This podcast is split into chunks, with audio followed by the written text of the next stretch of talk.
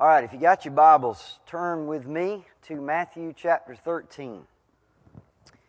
And uh, I have been sick all week long, so I apologize. Um, I feel better.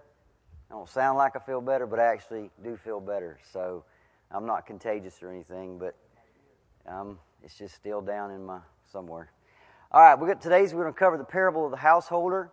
It's found in Matthew chapter 13. We're going to be looking at verses 51 through 52.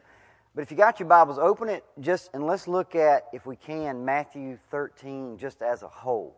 Um, if your Bible is like mine, you know, it, they, they kind of help you out by putting these little headings in there, right? You, you should see right there in your chapter, you got the parable of the sower, and then later on down, the parable of the, of the wheat and the tares.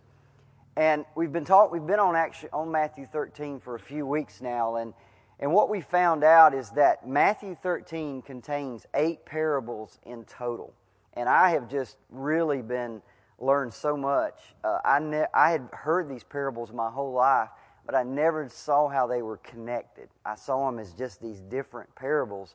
And now that I saw them in one chapter and I read through them, we can see we've got eight parables, but they're all about the exact same subject, and that is the kingdom of God.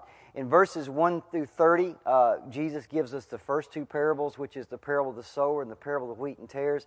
This is all about the nature of the kingdom, how the kingdom is both the good and the bad dwelling together, coexisting together. That's what those parables tell us about the nature of the kingdom. As you read on down, you get into verses 31 through 33. Your Bible should show you there's the parable of the mustard seed and the parable of the, of the leaven. This is all about the power of the kingdom, that the kingdom will start small. Um, the kingdom is it, it's going to start small, but its power is so great that in the end it will overcome uh, the world. And then as you move on down into verses 44 to 46, you should see in your headers there, you'll see the parable of the hidden treasure and the parable of the pearl of great price. This is all about the appropriation of the kingdom. This is how you make the kingdom your own, you know? And so that's on verses 44 to 46. And then last week, we in verses 47 to 50, we saw the parable of the dragnet. And this is all about the summation of the kingdom. At the very end, there is going to be a separation between the good and, and the bad. Now, in these seven parables, Jesus has revealed to his disciples what he called the mystery of the kingdom of God. And this is the mystery that he revealed. The kingdom is here, but it's not here. Okay? And, and so we're going to talk about that for just a second. What does he mean by here, but not here?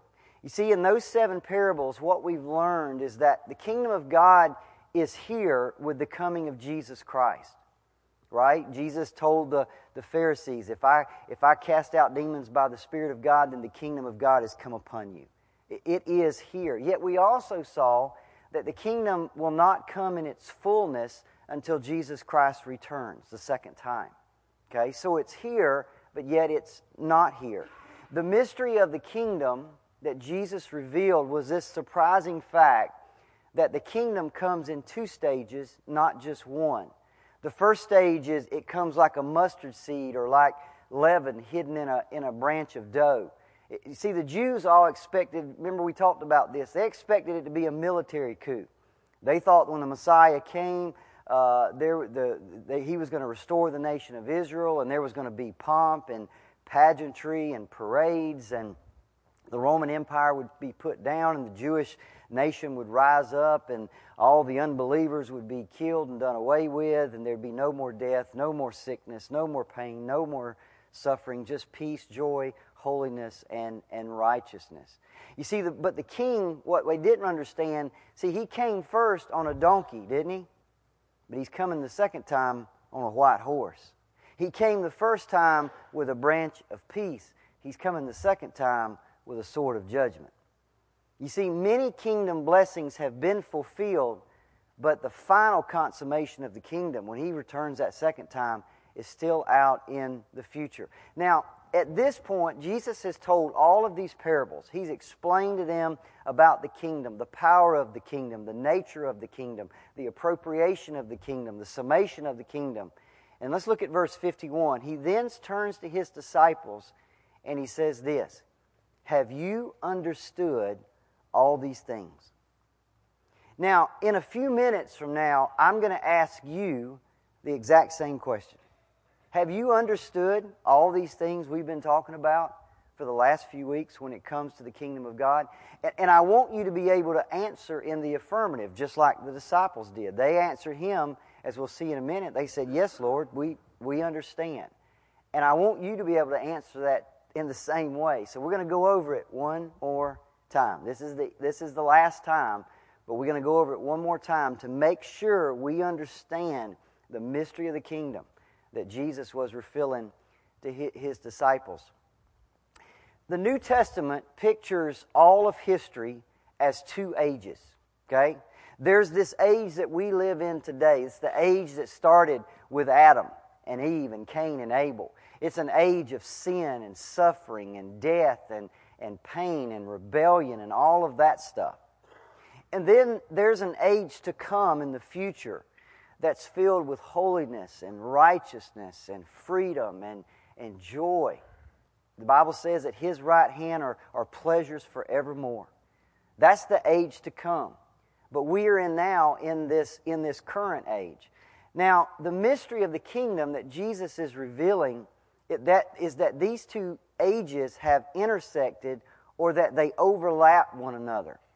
In other words, the new age has come in a sense but yet the fallen age has to endure for a time. You see, the Jews expected this. They, ex- they knew all about the two ages. They knew there was this fallen age, but they expected when the Messiah came, the old age would end and the new age would begin. Everybody with me? That's what they expected. That's, that's how they read prophecy. That's how they read the Old Testament.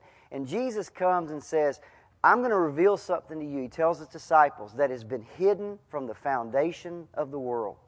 I'm going to tell you secrets that nobody else knows, secrets and mysteries about the kingdom of God. And this is the mystery that he revealed. Not that one age ends and another one starts, but that these two ages overlap. You and I are living in that green. We're living in the overlap between the age that was that the age that we're in today, but also the age to, to come. This is the mystery that he's been revealing here in Matthew chapter 13. In other words, we live not between the ages, but we actually live in both of them at the same time.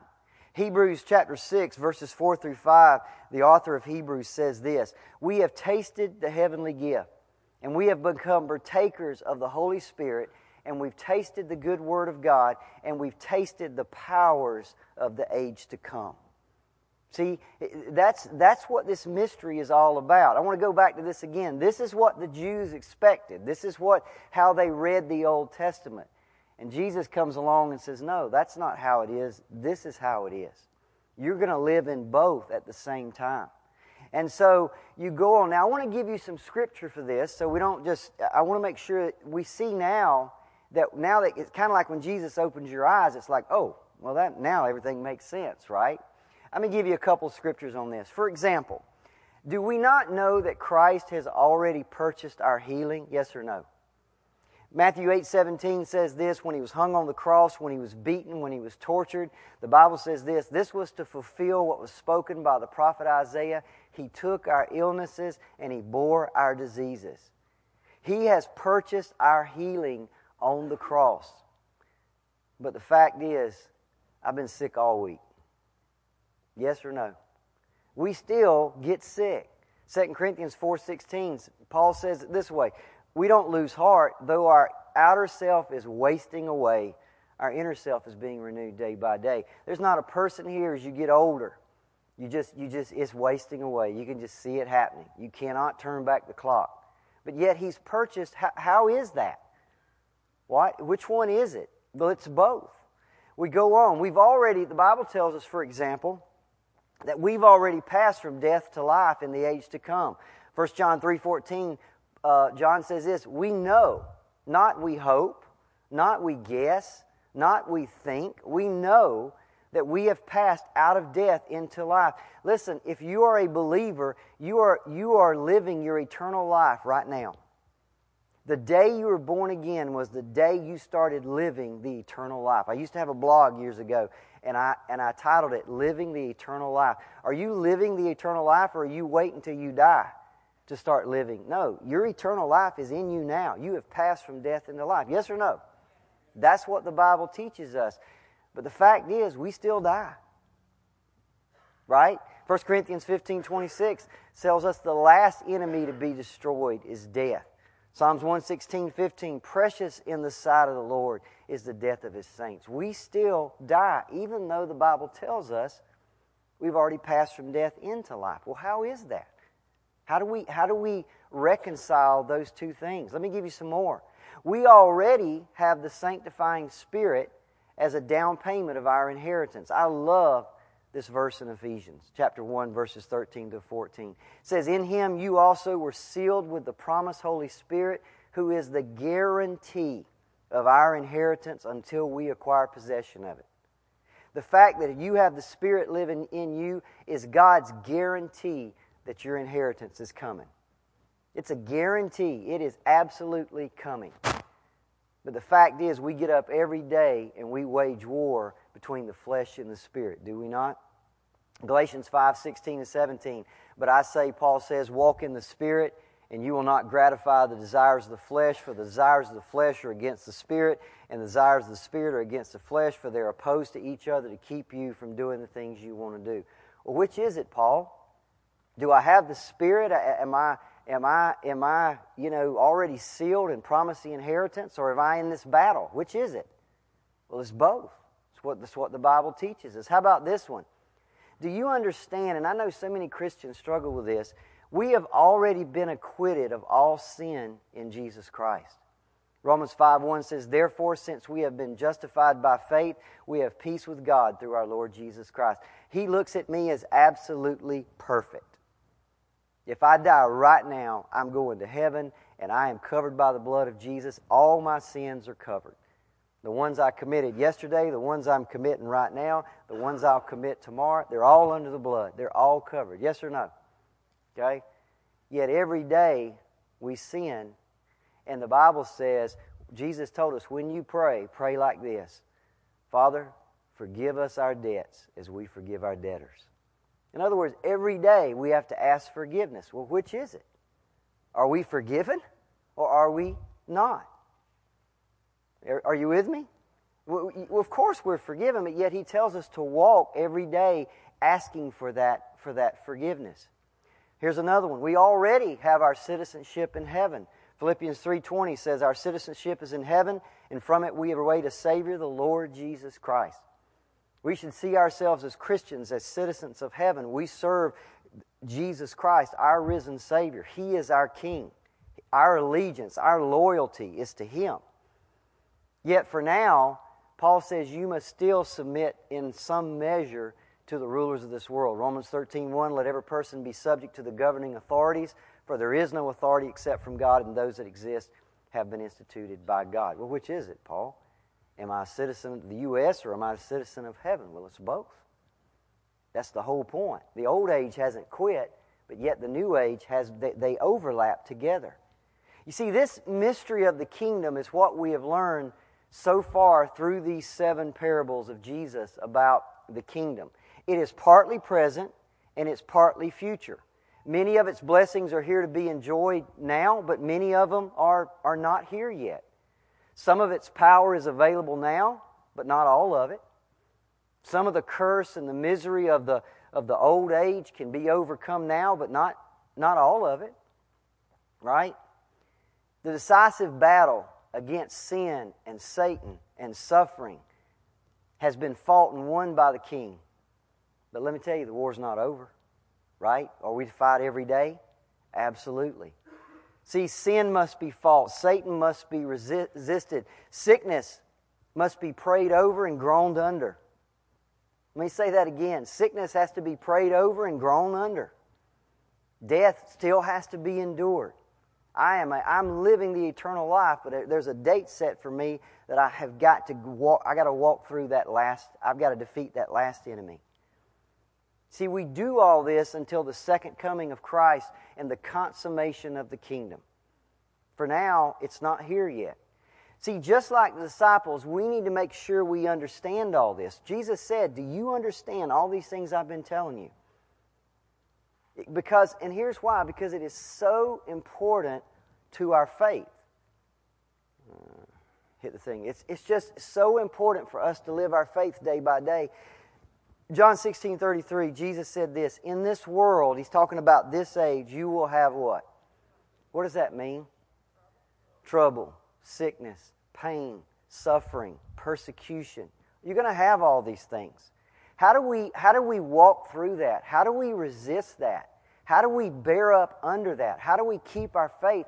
Because we have to understand the mystery of the kingdom.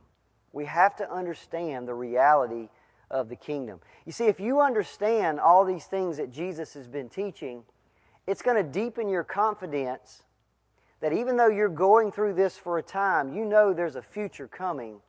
There's an inheritance coming that's been secured for you.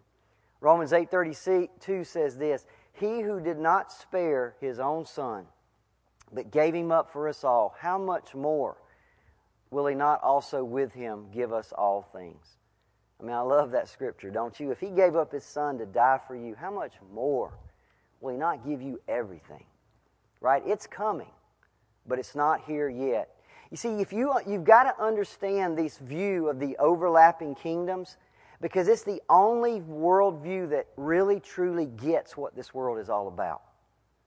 See, it's the only worldview that allows you to understand how such amazing things can be going on, how God's power can be moving in such amazing ways, yet at the same time, there's so much sin and so much sickness and so much Satan and so much suffering. How, do, how can these two exist together? Because if you understand that we're living in these overlapping ages, then you, that's, the, that's the only way you can rectify those two things. Now, I want to give you a warning. And then I'm going to give you some encouragement, and then we're going to get to the parable. Be very careful of people who come along and insist that dimensions of the kingdom that's been reserved for the future age can exist in this age. In other words, you have to understand that the kingdom of God in this current age that we live in is limited in its scope and its effects. See, there are teachers out there, for example, teaching that as believers you should never be sick. They'll tell you, oh, as a believer, he, you, he, Jesus paid for your, your healing on the cross. You, you don't have to be sick. You can reject that sickness. And they'll teach you that any sin and any disease or any sickness that a believer might suffer, again, was removed at the cross. That healing is part of your, uh, the healing of your physical body is part of your salvation. Folks, that's not what the Bible teaches us at all. That's reserved for the future age. Everybody with me? That's what's coming. But it's not here yet. We still get sick. Does God heal? Absolutely. But does God not heal? Absolutely. Just talk to the Apostle Paul. Here's a man who they took handkerchiefs from his, prayed over handkerchiefs, gave it, and people were healed, but the old man, he couldn't heal himself. Why? Because God said no. No, my grace is sufficient. You need to walk through that. Right? Just, just talk to him. So be very careful of people that come along and say you should never be sick, you should never be poor. It's usually preachers in $1,000 suits and million dollar homes that want your money. Be very careful of that because it's misleading. And all of a sudden, if you, if you buy into that and you believe it, all of a sudden tragedy comes and suffering comes, and the first thing you're doing is looking at yourself what's wrong with me? What's wrong with me? Does God not love me? Do, am I don't, do I not have enough? No, it's because you had a bad view. You got bad teaching. You're trying to bring things out of the future age into this age. And it's not to be that way. We've talked about this before. Jesus could have raised, we, we talk about raising the dead. Jesus could have raised every dead person in Israel. But as far as I know, he raised three. It's just, it, that's reserved for the future. It's not for now. Does it happen every once in a while? Sure. But that person just turns right around and dies again. Right? I'm not even sure how great that is. Do you? It's hard enough to die once. Would you agree? Seriously. We talked about that with Lazarus when we talked about him. That, that's terrible. I mean, I got to do that again? It was bad enough the first time. And now you're going to, you know, I don't know how great a thing that is. See, the reason believers suffer from sickness and, and some of these teachers will teach us is because you don't have enough faith. I, I pulled a Benny Hinn quote up. He says the Bible declares the work was done 2,000 years ago. God is not going to heal you now. He healed you 2,000 years ago. In other words, just appropriate what He did. See, He's teaching that things that, that are for the future kingdom can be in this kingdom. Okay? And that's just, that's a bad theology. Also, be very careful of assuming that anybody who says they belong in the kingdom are really His children. See, many who claim to be part of the kingdom today are going to be cast out in the end because they love healing and not holiness. They love power and not purity. They loved wonders, but they didn't love the will of God. So be very careful. The Bible, Jesus says it very, very clear. Many will say to me in that day, Lord, didn't we do all these things? And he said, Get out of my sight. I never knew you. We never had a relationship. These are people that thought they were in the kingdom. That and everybody would have looked at them and said, "Boy, they're they're in the kingdom." But he said they never were because he didn't know them. Now let me give you an encouragement. We live in this overlapping age. We still live in this age of sin and death and suffering and sickness. But at the same time, we've tasted powers of the age to come. So let me give you some encouragement. First of all, the kingdom really has arrived. God's purposes are being fulfilled. The king has already come and dealt with sin once and for all. The sacrifice is made, it's been taken care of. The king is on his throne right now, and he's reigning until all of his enemies are under his feet. The king's righteousness is yours right now by faith. The king's spirit is dwelling inside of you right now. His blood is running through your veins. The holiness that you, of His holiness is yours right now. His joy is being produced in us. His peace has been given to us. Not, not in the future, now. Right? See, the king's victory over Satan is ours right now as we fight him with the sword of the Spirit. He's given us everything we need to battle our way through this world. The king's power to witness is ours right now, not in the future. The, the king's gifts to minister to his body and to his family and to his church are ours right now, not in the future. So rejoice in those things. Okay? You, yes, we still got to battle a lot of the old stuff, but a lot of the new stuff is ours already. Now, with all of that said, let's go back to our scripture. Verse 51, Matthew 13. Jesus said to disciples, Have you understood all these things I've been telling you? Have you put all these things together? Do you understand that good and evil will grow together for a long time? Do you understand, though, that the good is going to continue to grow and grow and gain more power and, and more influence? Do you understand that to gain the kingdom, you got to give it all for Jesus? Do you understand to gain the kingdom, it's like a treasure buried in the field. You sell all you have to get that treasure. Do you understand that? He asked them. And finally, he says, Do you also understand that if you don't, there's a furnace of fire waiting on those who don't? This is, what, this is what he's been teaching us in these seven parables. Now, they respond to him in verse 51 Have you understood all these things? And they said to him, Yeah, Lord, we, we understand. So, here this morning, I ask you the same question Do you understand? all these things. Do you understand all the things that he's been teaching us in Matthew 13? Do you understand all these parables that we've been going over for weeks and weeks and weeks now. Now, here's why I ask that question. Because, like the disciples, if you understand the mysteries of the kingdom of God, there is a responsibility that comes with that knowledge. Let me say that again. If you understand the mysteries of the kingdom of God, if you understand these two ages and how they overlap, there is a responsibility that comes with that knowledge. I want you to look at Jesus' response. Let's read those verses together 51 and 52. Jesus said to them, Have you understood all these things? They said to him, Yes, Lord. And then he said to them, Therefore, every scribe instructed concerning the kingdom of heaven is like a householder who brings out of his treasure things new and old. And that is the last parable. Okay? Now, if you just read this parable on its own, it, it makes no sense. But if you read it in context with the whole chapter, it makes perfect sense. So let's, let's, let's walk through this eighth and final parable, the parable of the householder.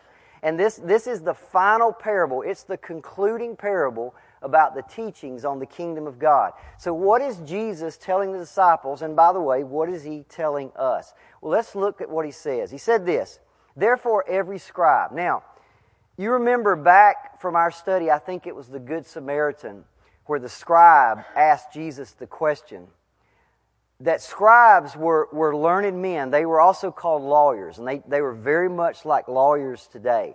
Their job in that time was to know the law, and the law, of course, was the Old Testament. And so, from a very young age, they were trained in the law. They, they were constantly studying the law, learning more about it, until people would come to them and they would write opinions and judgments if there was any kind of issue or anything, anything like that. So, it was their job to be experts in the Old Testament law. But at the same time, keep in mind, they, they were always learning. They were always being instructed. They were always being schooled. And that started from a very young age. So not only were they teachers of the law, they were students of the law as well. Jesus said this Therefore, every scribe constructed, in, listen, now watch what he says. Every scribe instructed concerning the kingdom of heaven. Now, let me ask you a question. Who has Jesus just instructed concerning the kingdom of heaven. His disciples, and us, by the way. He has just spent all this time teaching them about the kingdom of heaven. And he says, every scribe instructed concerning the kingdom of heaven. So he's talking to the disciples. And by the way, he's talking to us. See, he, he spent seven parables, the whole chapter, talking about the kingdom, talking about the mysteries. So, so remember, when he's talking about a scribe, in this case, he's talking about them and he's talking about us. In other words, he's saying, okay, guys, I've instructed you now in the kingdom of heaven. You're trained now, you're, you're prepared. Just like the Jews instruct their scribes and train their scribes, I've discipled you, I've instructed you in the realities of the kingdom. And now, here's what you're like. So he's going to compare them to something. He says, You are like a householder. Okay? Now, the Greek word translated householder here literally means master of the house. This would be the person whose responsibility it was for running the household. Okay, it could be the person that owns a house, it could be a, a, a highly placed servant, but this is the person who has the final say in deciding what is best for the household. And watch what he says. The kingdom, the kingdom of heaven is like a householder who brings out of his treasure things new and old. Okay? Now, the word treasure here doesn't mean like gems and pearls. It's, it's literally talking about a place for treasure. It's not the treasure itself. In fact, if you look at the NIV, if any of you have got the NIV, the NIV translates it this way uh, the, A disciple in the kingdom of heaven is like the owner of a house who brings out of his storeroom so, anytime you had a big house back in those days, you would have a storeroom where you would store certain things. It might be food, it might be clothing, it might be grain, it might be salt, it might be tools, it might be treasures or family valuables. You would have some place that's locked down under, under lock and key, maybe under even a guard. Because you don't that this is this is all the stuff that the household needs to run and survive. So you don't want any of that stuff stolen. So it's locked in a treasure room or a, a storeroom. Now, what does Jesus mean here by new and old? Okay?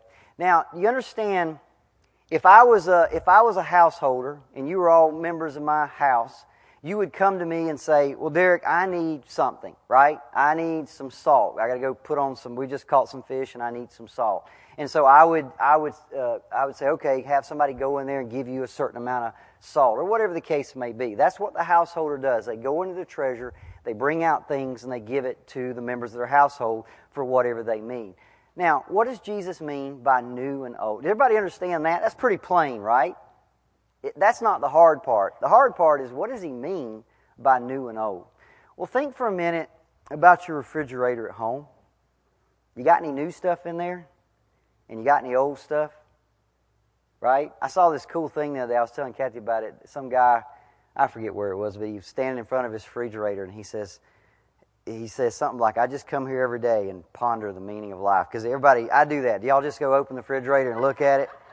How many of y'all do that? I do it every day. I just look at it, close it, and walk. I mean, I don't know what I'm doing, right? But but we all we all go to that refrigerator, right? And in that refrigerator, you know, I, can open my refrigerator and there's something new, and over there is something old. I'm thinking, what? Everybody with me? Do, if you don't use the old, what happens? It goes bad right? E- even as you open your refrigerator, you've got to pull out the new and the old in balance. Yes? You, you, if you just only get the new stuff, the old eventually goes bad, and now you know it's smelling, and woo, it's got that stuff growing on top of it, and all those other things, right? So you pull out of your refrigerator things new and old, and you do it in balance. You try to balance it all out so things last longer, right? Same would hold true for like clothes. If you if you only wore one thing every single day, then eventually that thing would, would, would wear out. You try to balance the wear over several garments so you get more value, you get more benefit, you get uh, more balance. It, that gives you all, all the value there. See, a man who was the head of his house in that day had a storehouse. And out of that, he dispensed to people their needs. If they needed a certain kind of food, a certain kind of clothing, a certain kind of, of resource, whatever the case may be, he gave it to them. But he was wise enough to balance the new and the old.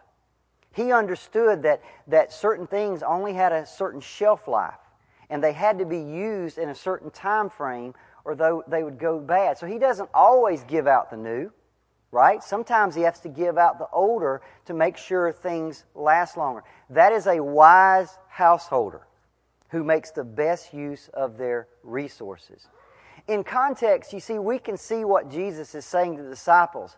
He's saying, You are to use your resources, what you have learned about the kingdom of God, what you have experienced about the kingdom of God. You are to pull out of that experience and out of that knowledge resources to benefit the family of God. You remember what he told Peter? Peter, do you love me? Yes, Lord, I love you. What did he say? Feed my sheep. Feed them. Give them what they need. And now he's telling them here you pull out of those resources, you pull out of that knowledge, both new and old, to benefit the family of God. So again, that still doesn't answer the question what's new and what's old? Well, let me tell you. What has he, in this chapter, he says, I'm going to give you, I'm going to reveal to you the mysteries of the kingdom of God. What has he given them that's new? Anybody? He's given them new truth, is he not? This is truth that nobody's ever known. That somewhere in the Bible it says the old the prophets wanted they they yearned to see the things that you see and they didn't see them. To know the things that you know and they didn't know them. See, he's given them new truth.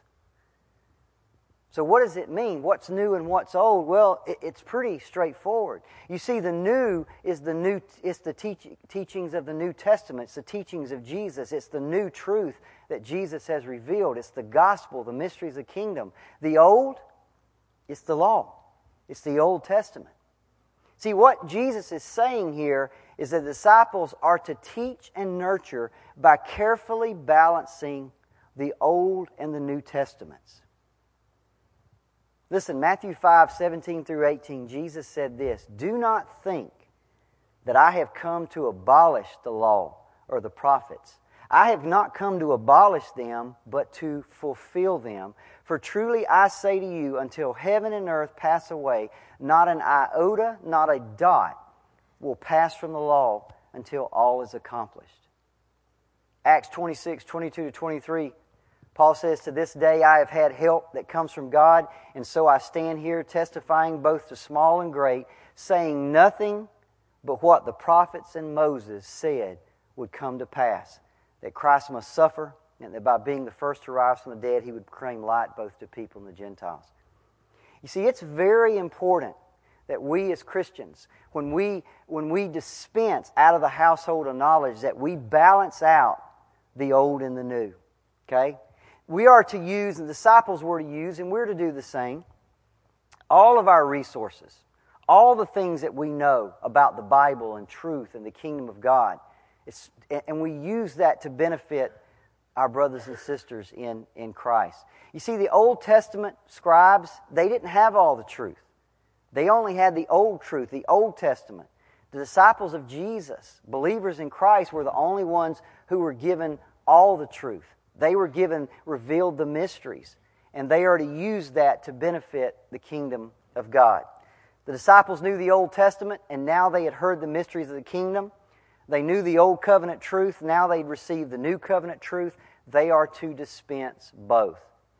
Jesus is saying to them, You are the householder who has the old and the new now in perfect balance. God has called you, God has trained you. You have been equipped now to go and spread the word. It is their responsibility and ours to dispense that truth in balance. Now, I want to close with application. This obviously has great application for preachers and teachers of the Word of God. Okay? But the fact is, we are all called to be faithful householders in some sense, are we not? It could be within your family. If you're a man here, you are to be the head of your family. You are to dispense truth in your family. So you should be able to dispense that in balance. Most of you here have um, personal relationships with people, serving as some kind of disciple or mentor. And in that, in that relationship, you should be dispensing truth in balance. It's always, so whatever the case may be, it's, it's more on me and teachers and preachers to do it the right way. But all of us are called in some way to be dispensers of the truth. Be very careful. Listen, there are people out there. Years ago, I was thinking about this. Some of you may remember this. There was a lady that come to Sopchoppy when we were down there. And she came and spoke one time and um, she was like an expert in. Um, she had been to Jew. You remember all that, Scooter? She was an ex. She had, she led tours over to Israel and and was like an expert in all things Jewish and all of that kind of stuff, and came and taught, you know. And then uh, a few years later, I, I was looking. I wonder what happened to that lady. Well, she denounced Christianity, moved to Israel, and converted to Judaism. Folks, that's a person that's not a good householder. They understand the old, but they don't have the new. At the same time, you will run into people from time to time who they don't understand the old. It's all about the new, and they've got it out of balance. Jesus said, No, the, the old is all about me. It's all building up to me. It's all testifying about me. He told the, the, the Pharisees one time, Search the scriptures because in there you, you find me. He wasn't talking about 1 Corinthians, he was talking about the Old Testament. You'll find me. So we have to balance the Bible out. Okay, we have to do it correctly or we'll have a distorted view of the kingdom. I'll close with Matthew 24, 45 to 46. It says this Who then is a faithful and wise servant, whom his master made ruler over his household to give them food in due season? Blessed is that servant whom his master, when he comes, will find so doing. Let's pray.